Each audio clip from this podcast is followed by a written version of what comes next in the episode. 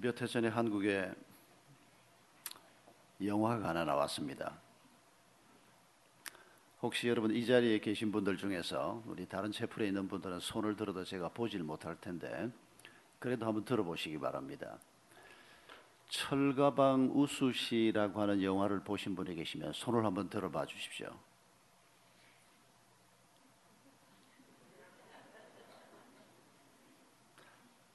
어, 저기 두 분이 계시네.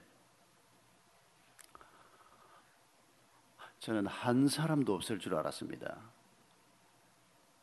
아, 제가 철가방 우수시 얘기를 하고 싶을 때마다 꼭 회중에게 한번 한국에서도 손을 들어보자 그러는데 이 영화가 참 인기가 없었거든요. 내용은 기가 막힌 내용을 담고 있는데 저부터도 지난 봄쯤에 제가 봤으니까 아, 그 이전에는 누가 철가방 우수시 봤냐고 물으면 못 봤다고 대답할 수 없, 밖에 없는 사람이 또한 저였습니다. 지난 2011년 9월 23일에 강남구 논현동 사거리에서 교통사고가 있었습니다. 아, 그때 중국 음식 배달부였던 이 김우수 씨가 그 사고에서 돌아가셨습니다. 그날 저녁 대한민국의 9시 뉴스에 이 중국 음식 배달부 김우수 씨가 등장을 했습니다. 여러분 웬만한 사람 죽어서는 9시 뉴스에 안 나오는 거 아시죠? 그런데 이 사람이 등장을 한 겁니다. 제가 그날 그 9시 뉴스를 봤습니다. 깜짝 놀랐습니다. 도대체 이 사람이 뭐 어떤 사람이길래 9시 뉴스에 등장을 하는가? 아나운서가 소개를 하기를 이 사람이 기부천사였다는 겁니다. 그래서 더 귀를 쫑긋하고 들었습니다. 도대체 얼마나 기부했길래 9시 뉴스에 나오는가. 근데 뉴스가 끝날 때까지 이 사람이 얼마를 기부했다는 얘기는 안 나왔습니다. 그리고 장례식 장면이 나오는데 호상이 최불암 씨였습니다. 그래서 최불암 씨가 아주 독실한 불교 신장을 제가 알고 있기 때문에 아, 이 양반이 불교 신자로 살면서 뭐 물려받은 재산이 있거나 뭐, 뭐 비록 중국 음식 배달분을 하고 있었지만은 재산이 좀 있는 사람이어서 상당한 돈을 기부를 했나 보다. 그러고 깨끗이 잊어먹었습니다. 그런데 그날 저녁에 저하고 똑같이 그 뉴스를 본 윤집사라는 사람이 있었습니다. 이 사람은 저하고 달리 그 뉴스를 보고 난 다음에 아니 도대체 이 사람이 누구길래 9시 뉴스에 등장을 하는가 왜냐하면 이분은 영화 감독이었습니다. 이분이 조사한 내용 그리고 이분이 철가방 우수시라고 하는 영화를 만든 분인데 이런 내용이었습니다. 이 사람은 태어나자말자 강원도 홍천 한 성당 앞에 버려진 아기였습니다. 죽는 날까지 부모가 누군지 형제가 있는지 없는지 사촌이 있는지 전혀 모른 채 그렇게 인생을 끝낸 사람이었습니다. 12살 때까지 홍천에 살다가 12살 때 고아원을 도망쳐서 그 성당에 딸려 있는 고아원에서 자랐는데 서울역 앞으로 올라왔습니다. 12살짜리가 할 수 있는 게 뭐가 있겠습니까? 구두 닦고 껌 팔고 그래도 배를 채울 수가 없으니까 남의 그 도적질도 하고 거짓말도 하고 그러다 보니까 나이 먹으면서 어느새 전과 삼범이 되어 있었습니다.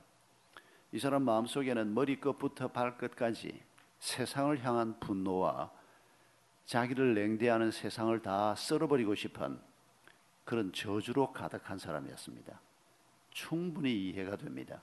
자기를 버린 부모로부터 시작해서 고아라고 자기를 무시하고 초등학교 중퇴라고 하는 학벌 때문에 또 배경 없는 것 때문에 인맥 없는 것 때문에 어디를 가도 사람 취급해 주지 않는 세상을 향한 분노가 온 몸속에 가득한 사람이었습니다. 전과 3번 딱지를 달고 나왔는데 받아주는 데가 없었습니다. 길을 가다가 한 식당 앞을 지나가게 됐습니다.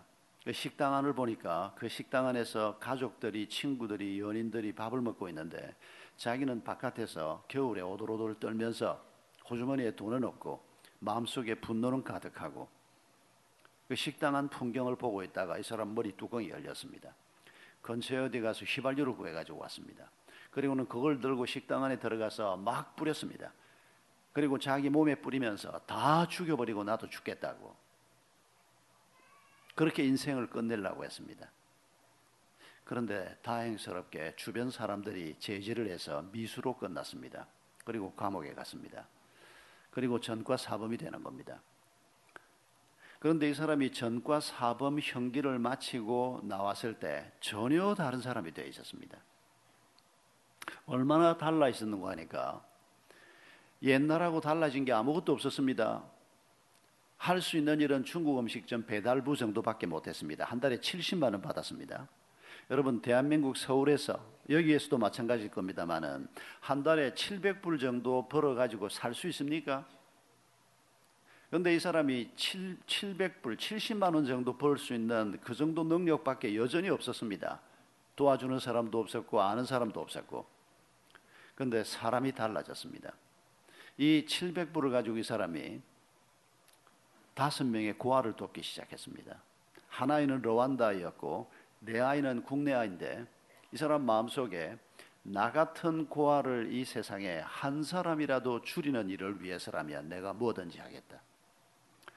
나처럼 세상을 원망하고 세상을 저주하면서 사는 고아가 한 사람이라도 줄어드는 일을 위해서라면 내가 어떤 일이든 하겠다. 여러분 이 사람은 그냥 일어서서 걷는 사람이 아니고 일어서서 뛰는 사람이었습니다. 그런데 가진 건 아무것도 없었습니다. 여전히 이 사람은 70만 원짜리 월급쟁이고 여전히 초등학교 중퇴 졸업생이고 인맥이라고는 없고 네트워킹이라고는 아무것도 없는 중국 음식 배달을 하면서 서울 거리를 왔다 갔다 하고 있는 누구도 그 사람에게 눈길 한번 주지 않는 그런 사람이었습니다. 그것 외에는 아무것도 없었습니다. 다섯 명의 아이를 위해서 자기 수입의 대부분을 가장 작게 받는 아이는 5만 원이었고 많이 받는 아이는 10만 원이었습니다. 여러분 70만 원 가지고 변두리 고시촌 쪽방 하나 얻어서 15만 원 내고 나머지 55만 원 가지고 대부분의 돈을 거기에 쓴 겁니다. 그 외에는 아무것도 기부한 거 없었습니다. 그런데 이 소문이 청와대에 들어갔고 이명박 대통령 시절에 이 사람을 초대해서 대통령하고 만찬을 하는 자리에 갔다 오면서부터 언론에서도 이 사람을 기부천사로 소개하기 시작한 겁니다. 그게 하나쯤 더 보탠다면 이 사람이 기침을 많이 했는데 심한 병은 아니었습니다. 그런데 어느 날 자기 마음속에 내가 만약 죽고 나면 5만 원, 7만 원, 한 10만 원 받던 이 아이들이 이 돈 못 받으면 얼마나 고통스러울까 그걸 생각하니까 마음이 아픈 겁니다.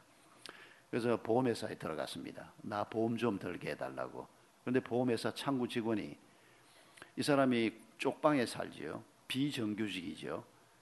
이 사람이 자기들 규정에 의하면 보험에 들 수 없는 사람인 겁니다.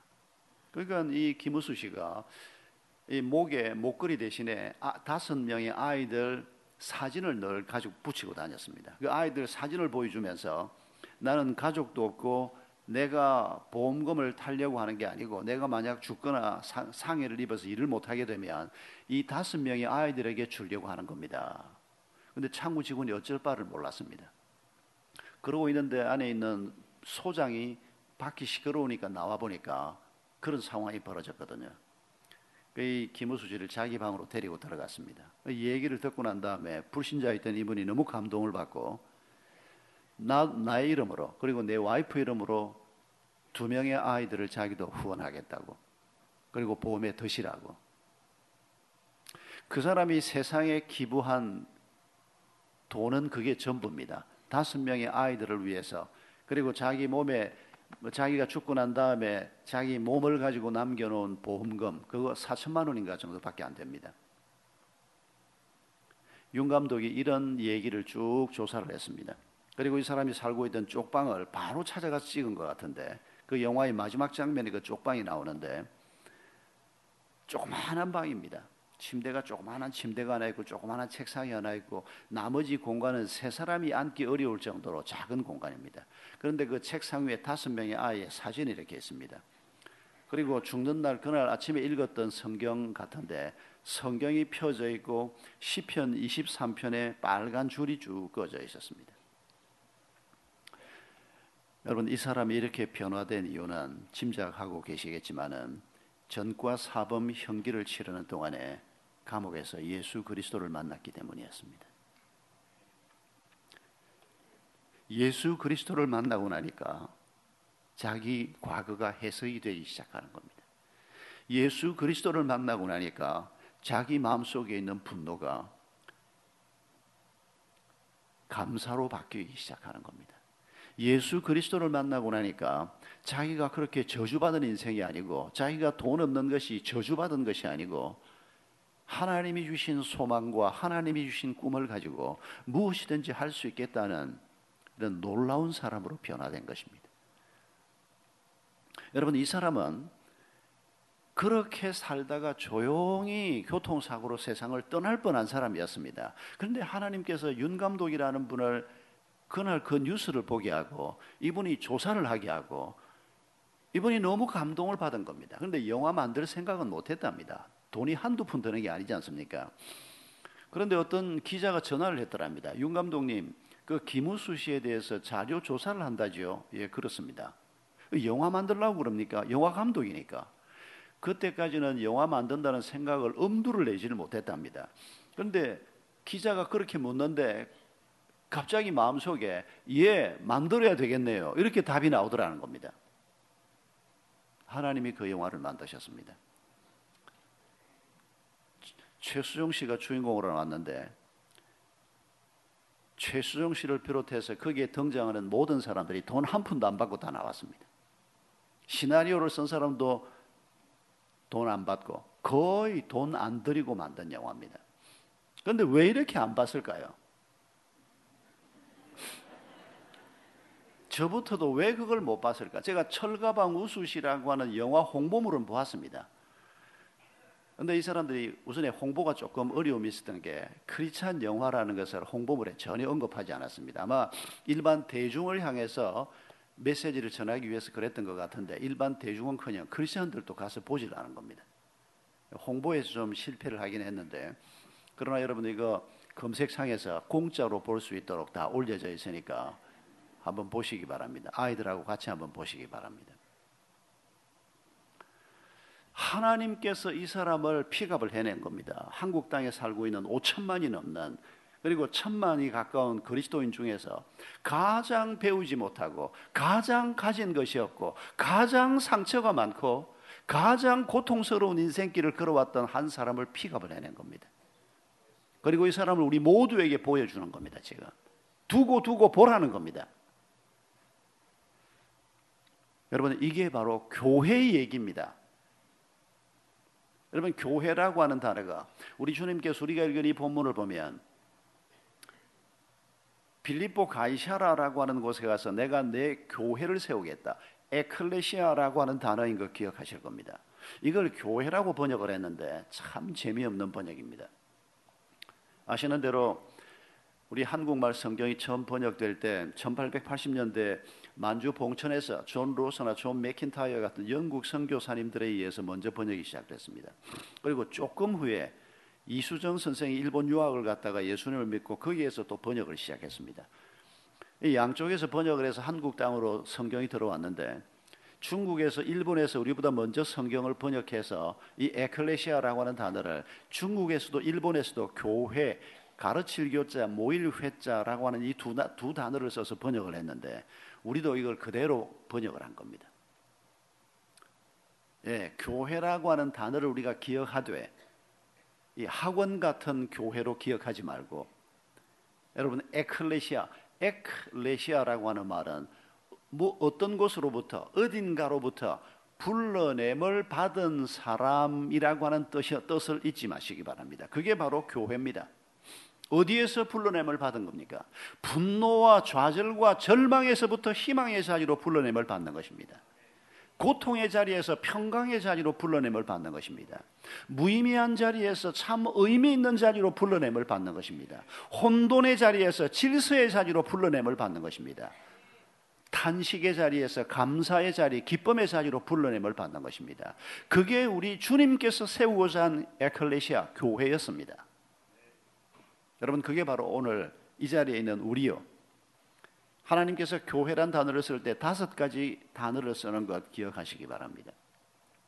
우리 한 사람 한 사람을 고린도전서 3장 16절에 우리 몸이 성령이 거하는 전이라고 말씀하셨습니다. 성전과 교회는 같은 단어라고 생각하시면 됩니다. 내일 아침에 따로 한번 생각하려고 합니다만은 모레 아침이군요. 우리 부부가 만든 가정을 에베소서 5장 26절 27절을 보면 흠도 티도 없는 영광스러운 하나님의 교회라고 말씀하고 있습니다.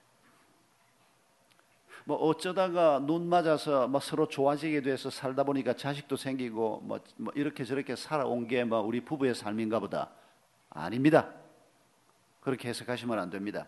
어쩌다가 만난 건 맞지만은 내가 보기에는 그러나 하나님께서는 참새 두 마리가 한 아사리온에 팔리는 것도 하나님의 허락하심이 없으면 일어나지 않는다고 말씀하시는 분입니다.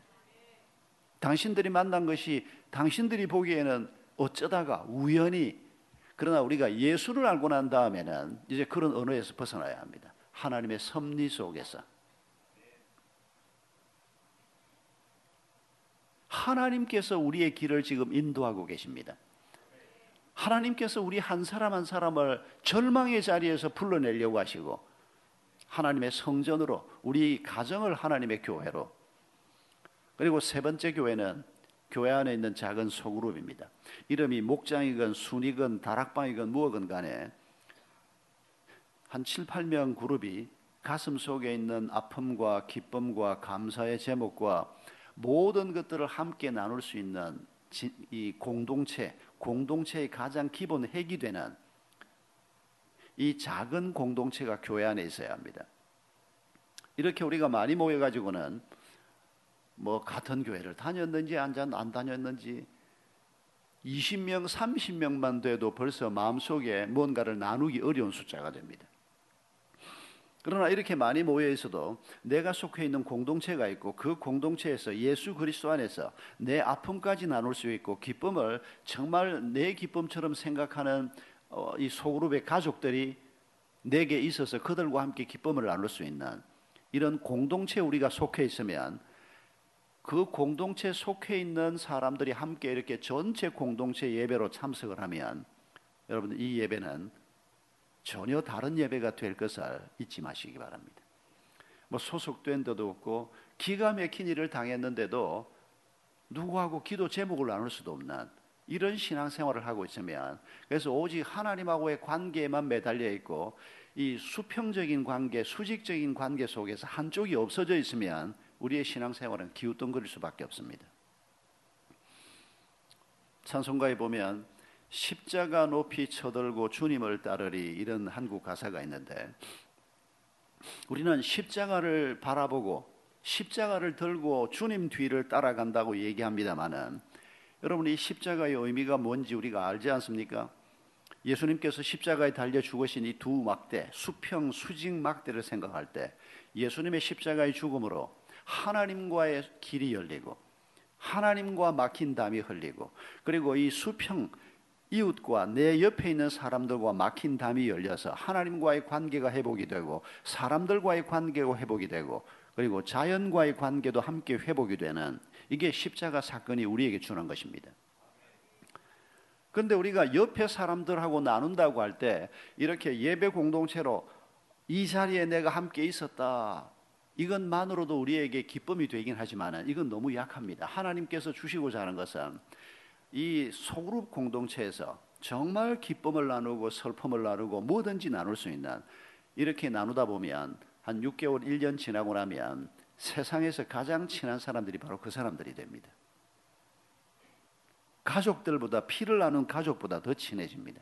매주일 만나서 같이 밥 먹고 얘기 나누고 그 얘기가 그냥 세상 돌아가는 얘기가 아니고 지난 한 주간 동안 하나님께서 내 마음속에 어떤 감사거리를 주었는가 어떤 고민거리를 주었는가 어떤 기도 제목을 주었는가 항상 하나님 중심으로 이렇게 모여서 교제하고 그리고 가끔씩은 한 1박 2일, 2박 3일 금요일 저녁부터 주일 아침까지 어, 이 저희 목장들이 자주 한 2박 3일 동해안 서해안 쪽으로 나갔다 오는데 그렇게 한 6개월, 1년 지나고 나면 가족들보다 더 친해질 수밖에 없습니다.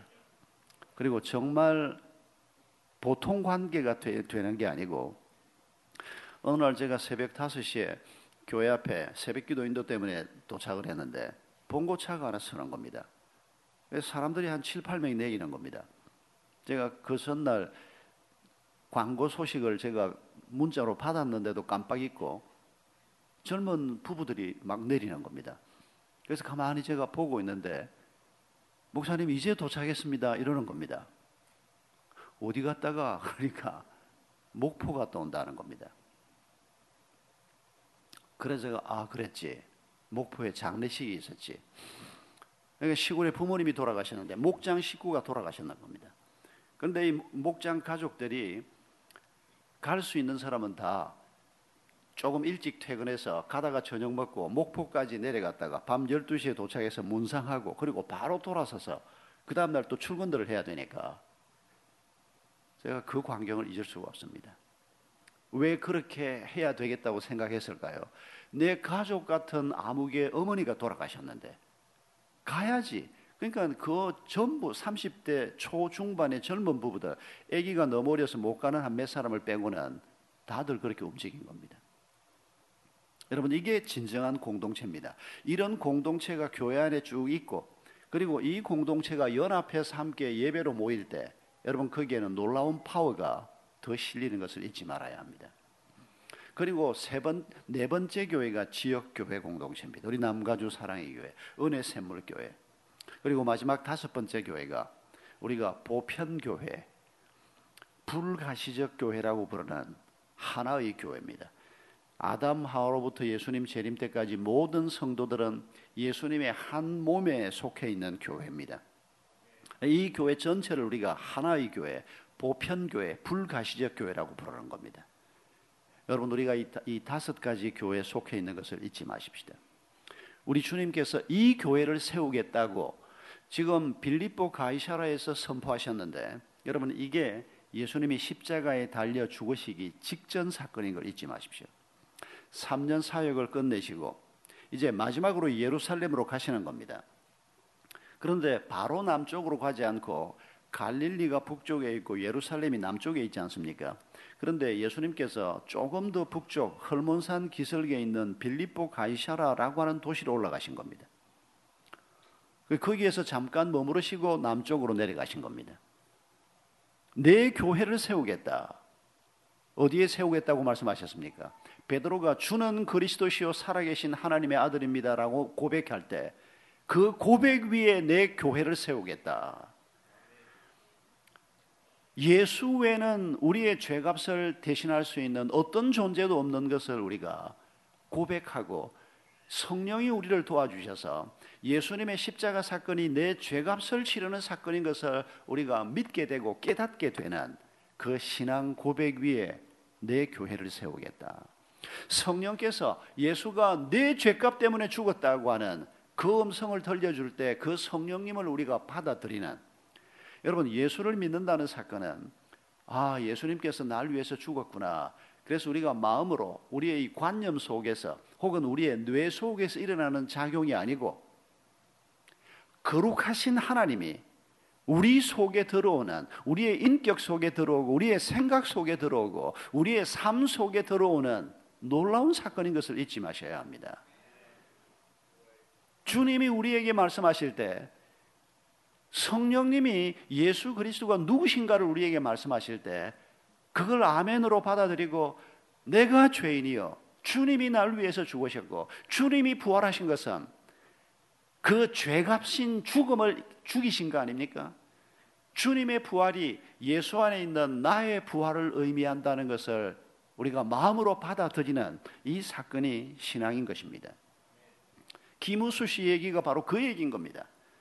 여전히 돈이 없었습니다. 여전히 세상에 아무것도 그에게 없었습니다. 그런데도 그의 삶 속에 예수 그리스도가 들어오고 난 다음에 70만 원밖에 되지 않는 그 돈을 가지고 내가 어떻게 세상을 섬길까? 여러분 그러니까 인기가 없었던 겁니다. 우리는 내, 내 떡을 사람들 손에 내주어서 예수님이 축복하셔서 5천 명이 먹는 것보다 나 혼자서 5천 명분을 먹어 채워야 하나님의 축복이라고 생각하는 이런 잘못된 신앙을 우리가 많이 가지고 있습니다. 여러분 주님께서는 어린 아이 물고기 두 마리 보리떡 다섯 개를 받아서 5천 명 아마 전체 숫자는 만 명이 넘었을 것이라고 생각하는 수많은 사람을 먹이는 일을 행하셨습니다. 그럼 한 달에 700불 정도 버는 내가 뭘 할 수 있어야 내가 도움 받아야지. 세상을 향해서 오히려 분노하고 세상을 향해서 내가 절망해도 나로서는 너무 당연한 거 하고 있다 이렇게 생각할 수밖에 없는 그런 사람을 하나님께서 우리 앞에 픽업을 한 겁니다. 그리고 그 사람을 우리 앞에 보여주면서 오늘 돈에 침몰해 가고 있는 우리에게 그럴듯한 삶에 근사한 노를 꿈꾸고 그럴듯한 인생을 꿈꾸는 우리에게 이렇게 보잘것없는 학벌도 없고 배운 것도 없고 장가도 못 가고 노총각이 노총각이 뭡니까? 늙은 총각이었습니다. 아주 노총각 정도가 아니고 그런데도 불구하고 예수 그리스도를 만나고 난 다음에 그의 마음속에 있는 모든 분노와 저주를 뛰어넘어서 그 모든 것들이 씻김을 받고 그 작은 돈을 가지고 어떻게 하면 한 아이의 분노라도 잠재울 수 있을까? 어떻게 하면 한 아이 속에라도 예수 그리스도를 심을 수 있을까? 그렇게 살다간 지극히 평범한 한 사람을 우리 앞에 보여주신 것입니다. 그 사람의 이름이 김우수였습니다. 참 우수한 사람입니다. 누가 그 사람 이름을 김우수라고 지었는지 어쩌면 어린 아기 때 성당에서 수녀님이 지어 주었을 수도 있고 근데 참 이름을 잘 지었습니다. 그다음 그 이름을 달고도 이 사람은 우수한 삶을 살지 못했습니다. 세상을 분노하고 자기 인생을 저주하고 자기를 버린 부모를 죽이고 싶었을 것이고 그 분노를 이해할 수 있습니다. 그러나 여러분 오직 한 분 예수 그리스도께서 우리를 자신의 몸으로 자신의 교회로 삼아 주시는 이 은혜를 우리가 입을 때 이 분노보다 더 큰 하나님의 사랑 세상 어떤 것보다 더 큰 하나님의 놀라운 감동을 우리가 누릴 수가 있는 것입니다. 여러분 예수님께서 이 내 교회를 세우겠다는 선포를 하실 때 어디에서 이 선포를 하셨다고요? 예루살렘에서요? 아니요. 빌립보 가이샤라에서. 여러분 이 빌립보 가이샤라라고 하는 도시는 지금 현재 발굴 중이라고 합니다. 아마 앞으로 좀 더 많은 자료를 우리가 접할 수 있을 텐데 가이샤라가 여러분 뭔지 아시겠죠? 로마 황제 칭호가 가이사 혹은 가이샤라 아닙니까? 바로는 애굽 황제 칭호입니다. 단군은 고조선 임금의 칭호였습니다.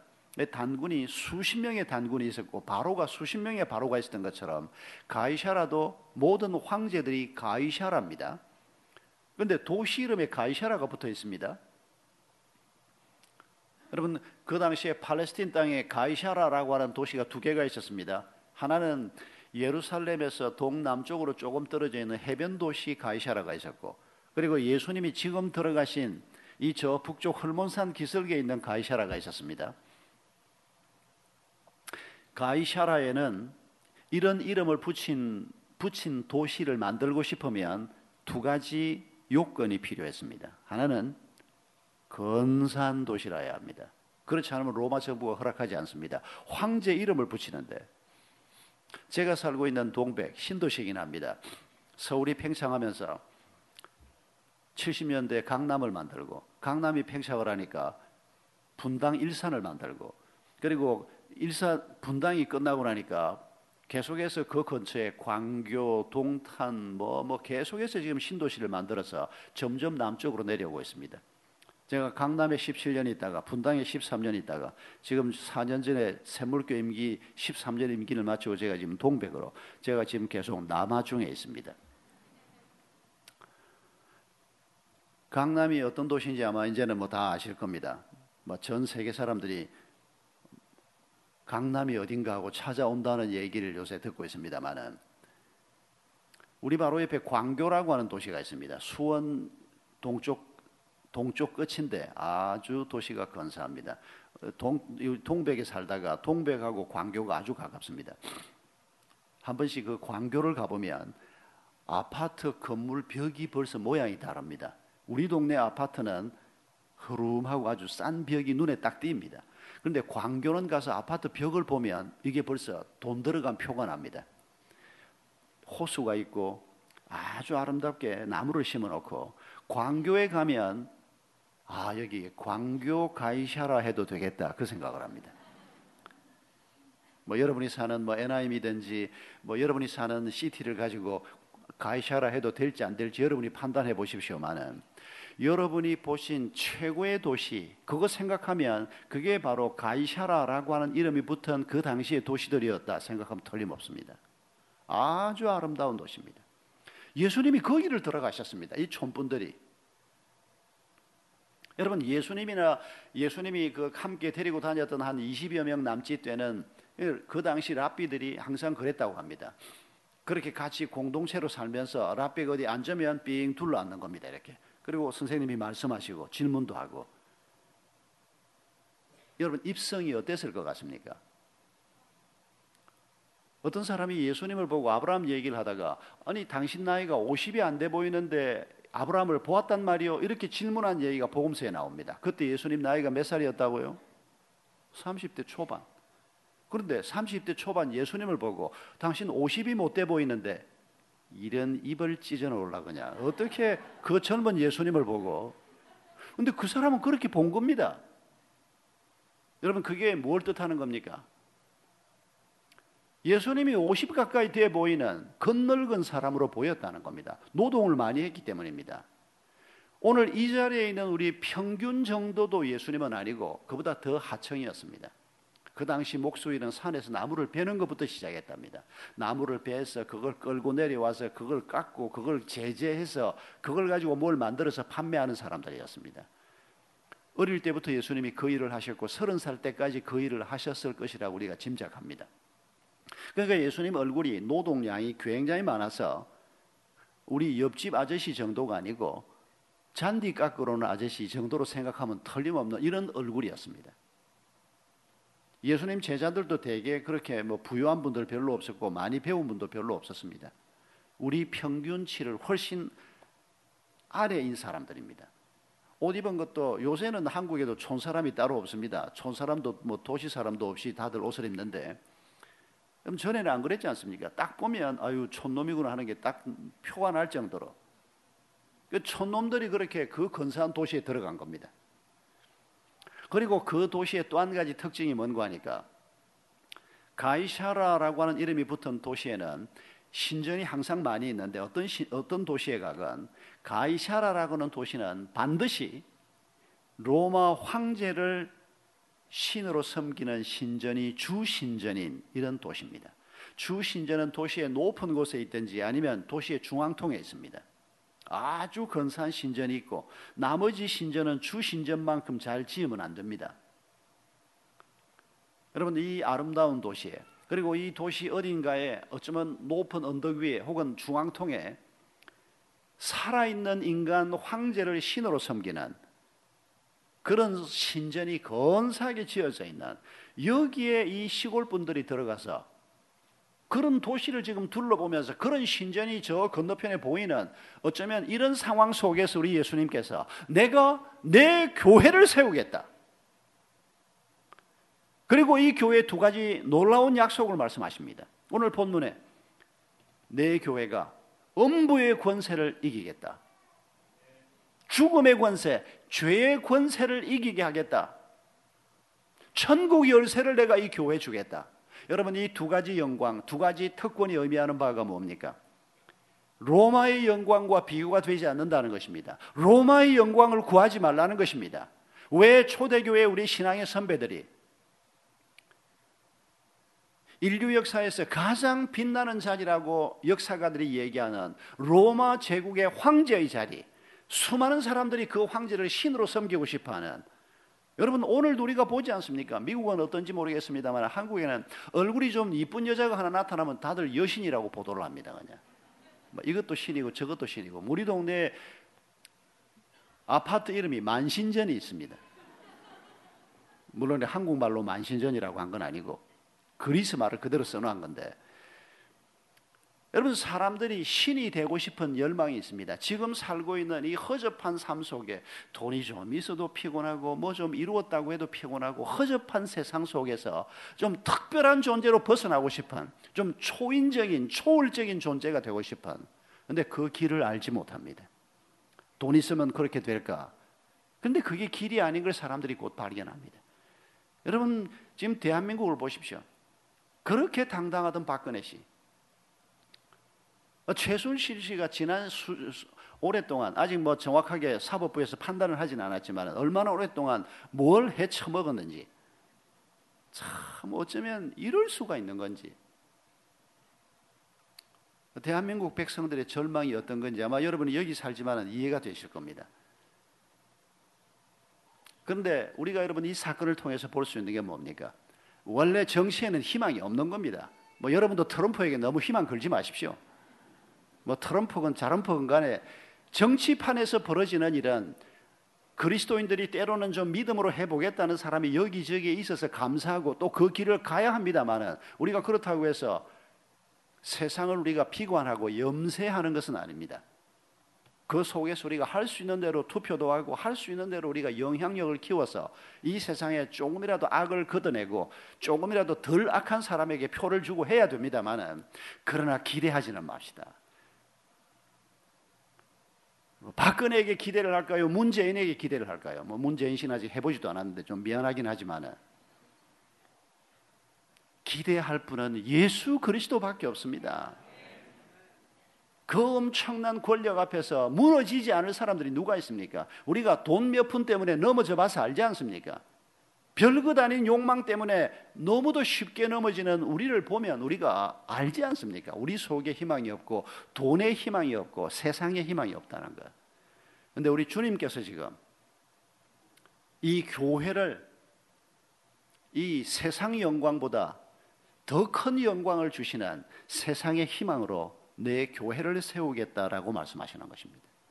여러분 하나님은 우리에게 예수 그리스도의 십자가와 부활을 통해서 우리에게 죄를 이길 수 있는 약속의 말씀을 주셨습니다. 우리가 죄를 평생 이기지 못하고 같은 죄를 반복해서 짓고 있는 이런 연약함이 우리에게 있더라도 절대로 절망하지 마시기 바랍니다. 우리는 죄를 이길 수 있습니다. 내가 죄를 이길 수 있는 힘과 끈기와 성실함이 있기 때문이 아닙니다. 예수 그리스도가 내 안에 있기 때문입니다. 죄를 이기신 예수 그리스도 안에 우리가 있으면 결국은 우리가 죄를 이기고 그 죄가 우리에게 갖다 준 어떤 절망과 분노와 저주가 우리에게 있을지라도 여러분 그것에 휘말리지 말고 하나님이 주신 평안을 우리가 바라보면서 세상을 바라보는 게 아니고 로마를 바라보고 살면 바벨론을 바라보고 살면 우리는 세상을 이길 수가 없습니다. 그러나 주님을 바라보고 살면 주님이 우리의 죄를 이기게 하시고 그 죄가 갖다 준 모든 더러운 것들을 씻어내 주시는 이 은혜를 우리가 바라보고 살면 최후의 승리는 우리가 하는 것입니다.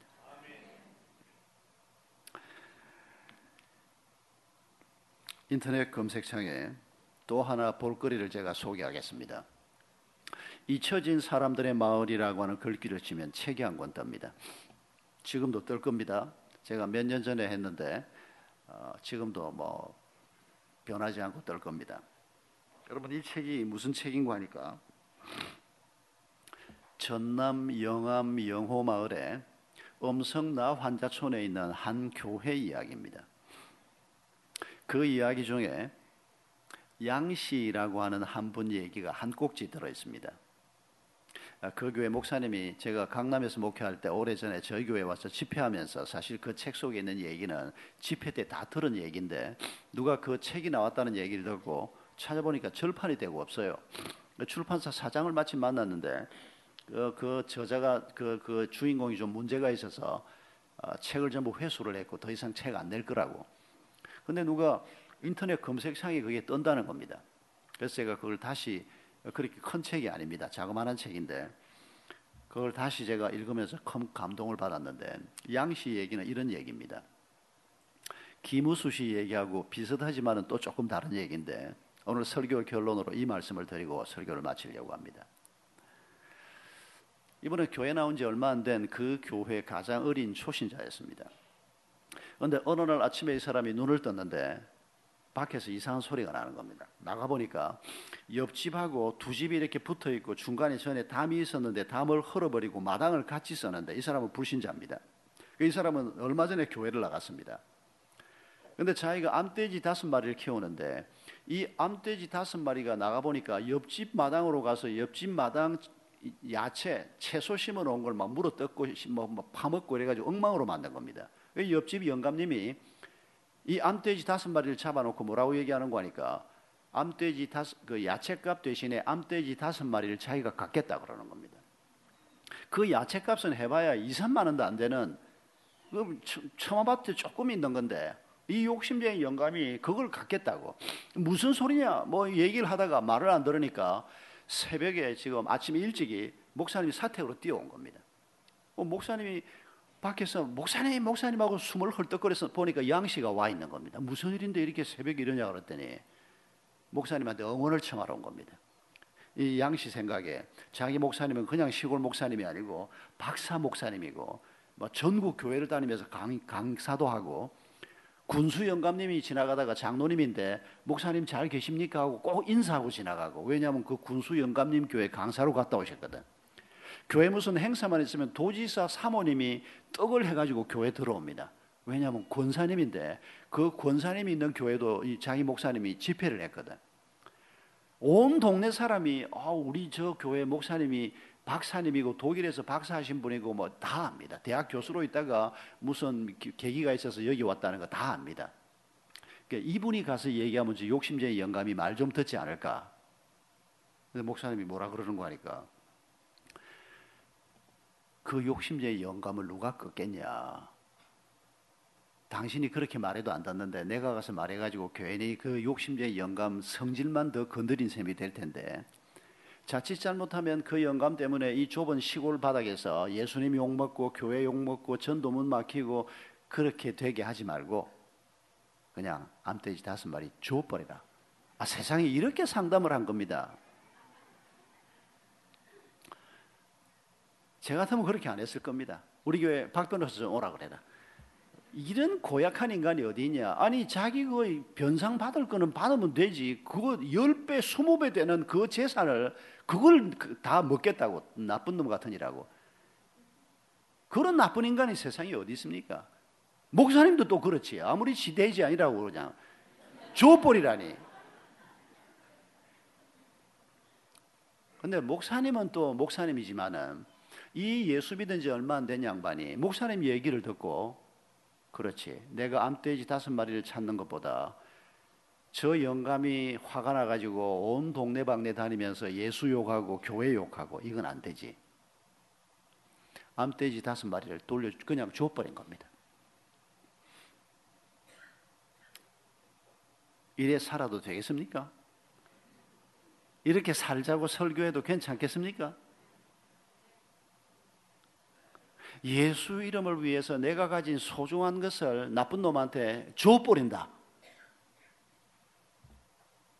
참 놀라운 사람입니다. 예수 믿은 연수가 문제가 아니라 이런 사람 별로 본 적이 없습니다. 제가 제 자신의 삶을 놓고 내가 암돼지 다섯 마리를 내가 포기해 본 게 언젠가 생각해 보면 잘 생각이 안 나요. 생각 안 나면 없는 겁니다.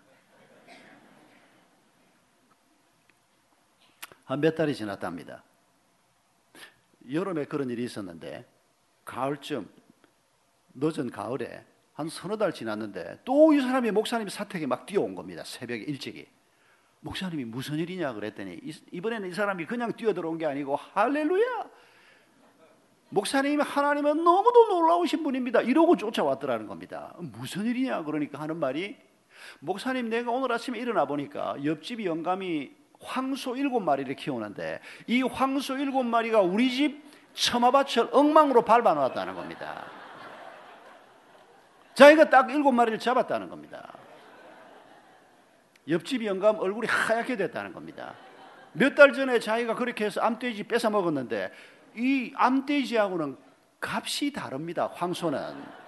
근데 일곱 마리가 남의 집 처마밭에 가서 있으니까 자기가 딱 잡아놓고는 조금 마음에 캥기더라는 겁니다. 목사님한테 가서 한번 얘기를 한번 해보고. 그러나 뭐 목사님도 상황이 이렇게 됐고 하나님이 지금 내가 몇 달 전에 섬겼던 보상으로 이렇게 주시는 건데 설마 목사님도 안 된다 그럴까? 어머 이미 이건 내 거다 하고 할렐루야 하고 쫓아 들어온 겁니다. 목사님이 양씨. 우리는 그래도 예수 믿기 때문에 예수님 위해서 암돼지 다섯 마리 뺏긴 것 때문에 병나지 않았고 기쁨으로 살 수 있는데 저 영감은 어떨 것 같으냐?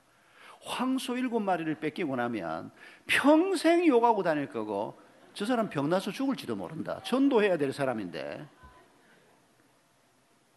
양씨가 그 말을 듣고 목사님 알겠습니다. 그 어린 신자가 일곱 마리를 다시 돌려준 겁니다. 그날 밤에 양씨는 잘 잤답니다. 하나님 말씀 앞에서 믿음으로 살기 위해서 애를 썼으니까 그 마음이 얼마나 놀라운 평강이 있었겠습니까? 그런데 옆집 영감은 한 잠도 못 잤습니다. 도대체 이게 무슨 일이야 이게? 먹기는 지금 암돼지 다섯 마리도 뺏어 먹었고 황소 일곱 마리도 돌려받았는데 마음에 기쁨이 없어진 겁니다. 이게 도대체 무슨 일인가? 그 다음날 아침 날이 밝자 말자 이 영감님이 양씨 앞에 와서 무릎을 딱 꿇고 앉더랍니다. 양씨, 내가 잘못했다고. 이웃 간에 이러는 게 아닌데 내가 잘못했다고. 뭐, 뭐 새벽 부흥회를 한번 데리고 갔습니까? 뭐 설교를 한번 듣게 했습니까? 여러분 이 놀라운 얘기가 이게 한 30여 년 전일 겁니다. 제가 얘기 들은 게 벌써 한 20년 전이고 그보다 더 오래 전에 있었던 일인데 여러분 이 전남 영암 영호 마을이라는 시골 마을에서 오래 전에 벌어졌던 일입니다. 하나님의 교회가 있는 곳마다 세상의 돈을 넘어서고 세상의 권력을 넘어서고 욕심을 넘어서고 죄를 이기는 이런 모습이 나타나기를 하나님이 원하시는 것입니다. 주님이 오늘 우리에게도 똑같은 기대를 가지고 있는 것을 잊지 마십시다. 우리는 잘 먹기를 원하고 잘 살기를 원하지만은 여러분 정말 잘 사는 것은 로마 황제처럼 되는 게 아니고 바벨론처럼 되는 게 아니고 예수님의 십자가의 은혜를 알고 그 은혜로 세상을 사랑하고 세상을 섬기는 일어나 걷고 뛸 수 있는 사람이 되는 것. 그게 바로 하나님께서 우리에게 약속하신 하나님의 은혜인 것을 기억하십시다. 우리 함께 기도하겠습니다.